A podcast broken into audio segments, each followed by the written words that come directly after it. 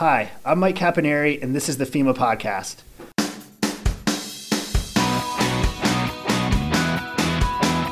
When it comes to disasters, there's no way to predict when the next one will occur, but we can do things to prepare.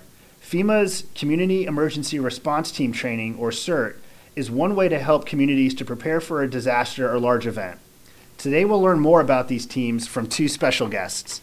Phil Amtower is the coordinator for Christian County CERT, as well as the task force leader for Missouri CERT 1, a regional CERT team located in southwest Missouri. And we have Christopher Carroll.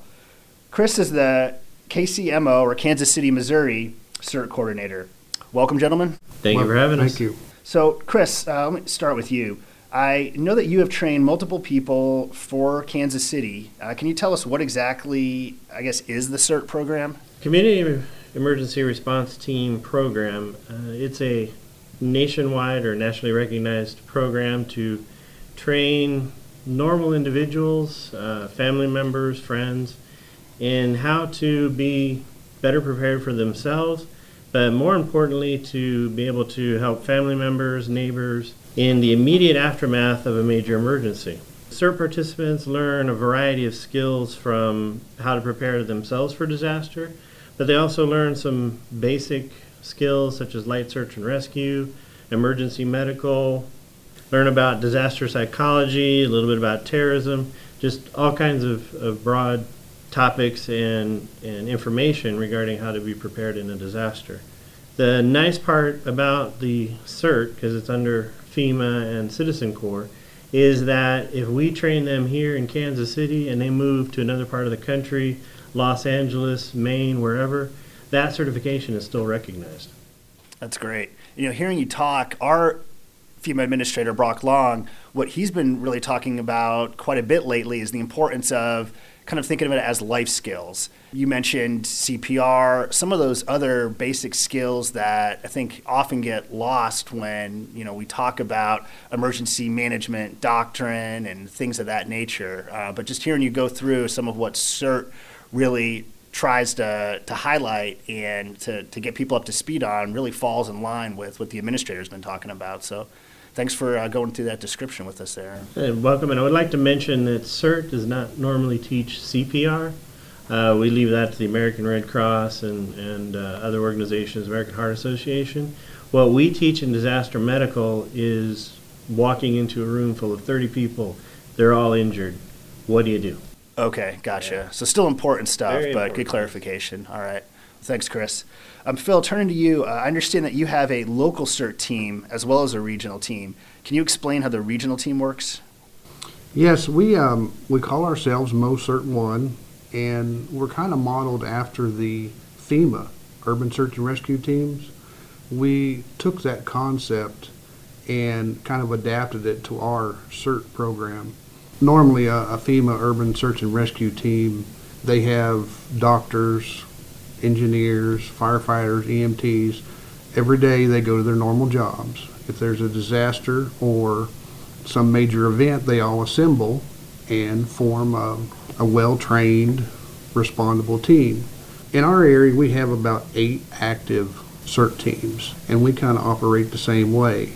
So, normal, every day, we have our own administrative functions, we have our own teams, we're our own leaders. But if there's a large event or an incident, we can bring that team together to have a, a larger, more deployable team. We have more resources and more toys to play with that way, and we can be gone for longer if we need to. I found out that you know we have quite a few CERT people on our team, but if you ask them to go somewhere for a couple days or even a week to some other part, it really cuts down on our available pool of personnel. People are busy. Mm-hmm. They have jobs. A lot of times these volunteers have to take vacation days to do that. So it might be that I only have 5% of my team that could go for somewhere for two days to do a particular task. But if I add all those other eight in and take their 5%, then we have a bigger team and we can go somewhere and handle whatever task we need to. Yeah, so when I think about the words task force in this context, I usually do think about the USAR or Urban Search and Rescue Team. So I appreciate that analogy there. What made you, uh, I guess, come up with this idea? Well, it it really came about after Joplin tornado, and which was a large event, and we're only about 60 miles from there.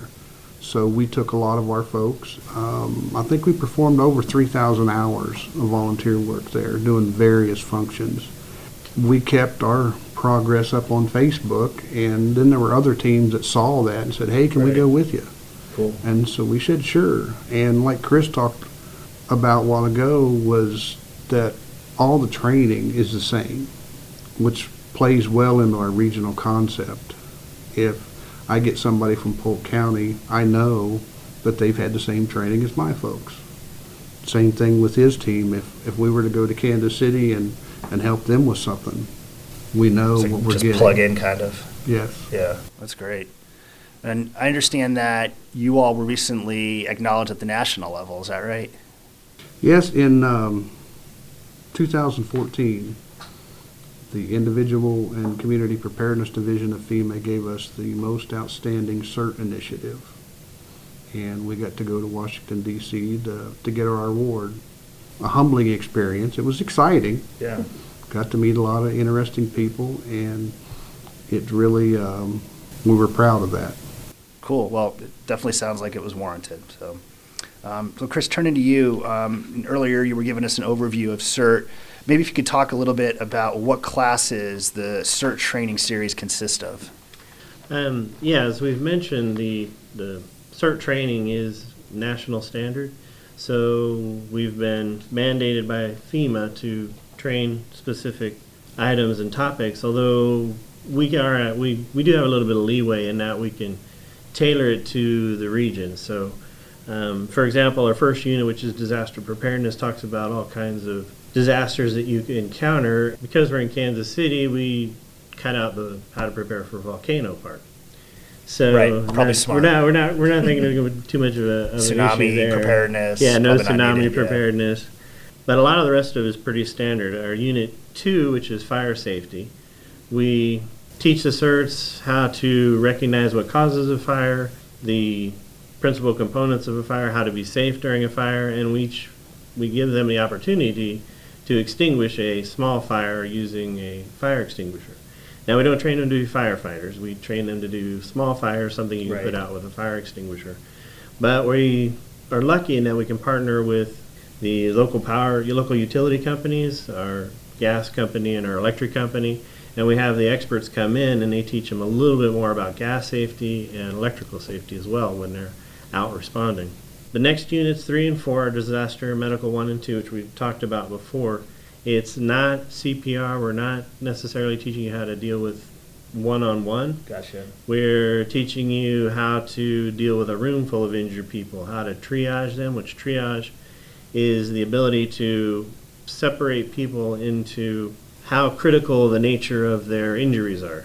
So anywhere from what we call green, which is they're fine, maybe just need a band aid, to more serious levels of, of injury.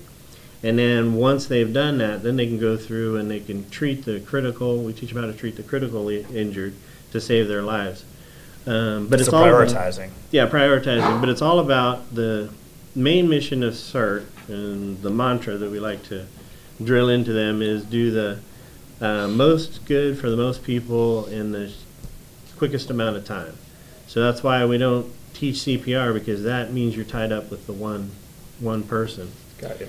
And five, which is light search and rescue, uh, want to reiterate, we're not teaching them to be USAR teams, uh, urban search and rescue teams. We're teaching them how to go into a, a lightly or undamaged building or area, because we also teach outdoor search and rescue, and search for people that need help. Then the, the next three, call the, the classroom, again, part of the national curriculum, but we teach team organization so that a CERT member can organize themselves with either other CERT teams, or we also teach them the ability, if they're in their neighborhood, they're the only person that's been CERT trained, how to quickly train and organize just their neighbors and friends into a, a cohesive and efficient team to help the rest of the neighbors in the neighborhood. And then finally, we have disaster psychology and terrorism. Very important. Disaster psychology, people don't realize how worn down and stressed that they can become helping other people, but also how stressed people become in a disaster. Your friend who normally you joke and have a good time with, tornado just taking out their house, they might be in a completely different person. Uh, and incorporated in that das- disaster psychology, we also have provide training for the functional and access needs community. How to deal with someone who's blind, how to deal with someone who's deaf, how to deal with someone who might have uh, mental or cognitive issues as well, so they can truly help the whole community. And then finally, once we've taught them all those things, we throw them into a dark basement with live victims. Uh, we don't. We use moulage to simulate various injuries, and we have them organize themselves, set up a medical area, organize search and rescue teams. As instructors, it's a lot of fun, but it's really a good way to drive home what they've been taught and they really enjoy it from a standpoint of you know it's one thing to read and write a paper on a test but it's another thing to actually have someone who's like clinging on you saying help me help me and to see these injuries. They really enjoy that. Total class time for kansas city we have we use 24 hours broken down the national standard is 20 hours but we like that extra four hours for our full scale disaster in Kansas City, we break that up into various ways. We can do three weekends at eight hours a day. Uh, we do six evenings for four hours. We could do it in like 12 two hour sessions, but long days. We, yeah, yeah, at least for a long, at least for, for a few months. And I'm not sure uh, my instructors would like uh, two 12 hour sessions either, but right. Um, but we, we can accommodate, uh, particularly if we have a group that wants to come in and, and train together especially if they have a facility, we can accommodate their their schedules. And just to reinforce a point that both you guys were making earlier, so Kansas City, pretty major metropolitan area, you know, about 2 million people or so. Christian County, obviously a more rural area of Missouri. But in terms of curriculum, Phil, what you just heard Chris go over, it's more or less the same, right? I mean, in terms of the, the, the, the topics and the areas of emphasis? Yes, the baseline is is the same, and that's the beauty of the program. Chris and I could go to California or West Virginia, and it's the same that's there. Yeah. And sometimes we add things. We partner with the health department. The health department is charged with setting up pods for mass vaccination, so we provide a lot of volunteers to the health department in the event of that type of emergency. So sometimes, uh, and not all the time, but we'll add about a two-hour module, and the health department will come in and give the pod operations overview. So certain volunteers could be used for administrative functions, you know, check in and check out, and uh, door greeters and parking. You know, if we had to open up a pod somewhere. So you can kind of tailor, you know, like you were just talking about the, the points of distribution or, or pods, but the baseline is always going to be this. Yes. Yeah. If he asked. Um, Chris wanted some of my volunteers to come and help him. He knows great. what he's getting, and vice versa. That's great. Well, Phil, just earlier you were talking a little bit about your experiences in Joplin, and just wondering if you could talk through that a little bit more, or if there are maybe some other more recent events that you all have participated in that you wanted to, uh, to just highlight. We have a, a, Citizens Corps in our county. CERT is only a, a, a small part, actually. We have the Volunteers Police Service and an amateur radio. We have DART, a disaster animal response team. So we have that full spectrum of the Citizens Corps. We seem to get involved in a lot of things in the county, and I can't believe I'm going to say this, but we've been fairly disaster free in the last few years. Knock on wood. I hope right. we don't have. Fingers crossed. Yes you need to keep the people motivated and you need to keep them together. Give them something to do. If you don't give them something to do, they're going to go volunteer somewhere else. It seems like that would be the challenge. Is kind of like outside of that disaster mode, just keeping the momentum, yes, the enthusiasm. It, it really is. Just last week we had a big river jam. It's called in our county, and we did the parking for that. Lots of things you can get them involved in, and it keeps them together. They become friends so it makes a, a much better Yeah. better team. We have a pretty good search and rescue team. We do searches for missing persons, so if our sheriff's department or local police department need help with finding someone, we have a lot of people that are trained in search and rescue. We have the FEMA class coming up in our county next month. We do fire prevention week activities at school. Our Citizens Corps has a Surrey fire safety trailer that uh, we put kids through it and you can put smoke in there and teach them how to crawl out of the house, you know, if it's smoky. That's a lot of fun. One of my favorite times of the year, Yeah. playing with the kids. Yeah. Having three younger kids myself, I could see them getting a kick out of that type of Yes. stuff. They they love it. They love to see the firemen coming with the smoke. Yeah. And Joplin was a big event, and, and we've talked about this a lot, but one of the, the times I was most proud of my volunteer team, we went over the first few days, and some of those folks that are good in search and rescue, they kind of integrated with some of the other teams that needed, you know, some extra personnel. we don't have the equipment that those folks do, Right. but um, they can help with the administrative and logistics stuff. We were called over oh, a few days later, the Red Cross wanted us to help with some logistic things, and we got there, and they'd already had that function covered. With one lady who was almost in tears, she had a list of 315 people that she was tasked with finding. Now, normally the Red Cross doesn't look for people. They do their safe and well program. So mm-hmm. if you're a a victim of disaster, there's a website you can go on and list yourself as safe and well. And then if somebody out a state or, or wherever is looking for you, they can go on there and see if you're okay. Well, in this case, they had so many, it was such a big disaster, and they were looking for so many people. Those folks that were on that list didn't meet the normal Department of Public Safety's missing person. So if you want to go somewhere and list somebody as missing, you have to be a close relative, and you've had to see them, have seen them within the last few days or whatever. These 350 people were valid. I mean, there were folks looking for them. So we took that list from them. Our CERT folks set about finding those people. They had to become detectives. It was amazing to see what they come up with to find these folks. We used Facebook. We went, usually the first thing we went is to their residence.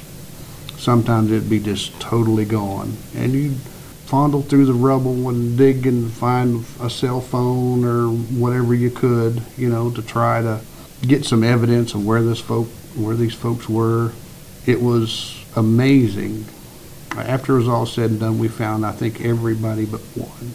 Out of the 315. Yeah. Wow. It was a learning experience. There were some people that didn't want to be found. Naturally, that's Right. you can imagine that people will take advantage of a disaster to do things that are not totally right. Right. So we had to keep that in mind. But I, I have never been more proud of a group of people at that moment. So thanks for going through that experience there. Uh, Chris, what about you? Any recent examples that you wanted to highlight? Like Phil said, you know, we've had a bit of a lack of disasters. Right. Which again, it's not necessarily a bad. thing. yeah, not necessarily a bad thing, but we did have the Oak Grove tornado last year. That's right. Yeah. And our CERT teams joined other CERT teams to do damage assessment and kind of door to door checks on people. So they really enjoyed that. And that's one thing I would like to say about the person that joins a CERT team. They are very much wanting to help their community.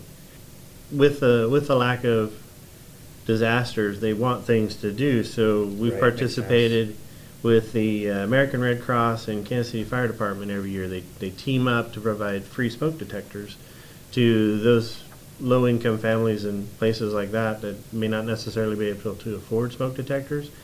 So they do partner up with them and participate in that every year where they go around and they will install smoke detectors for their for the people. Uh, in addition, we have a number of exercises that we like to keep them active throughout the year.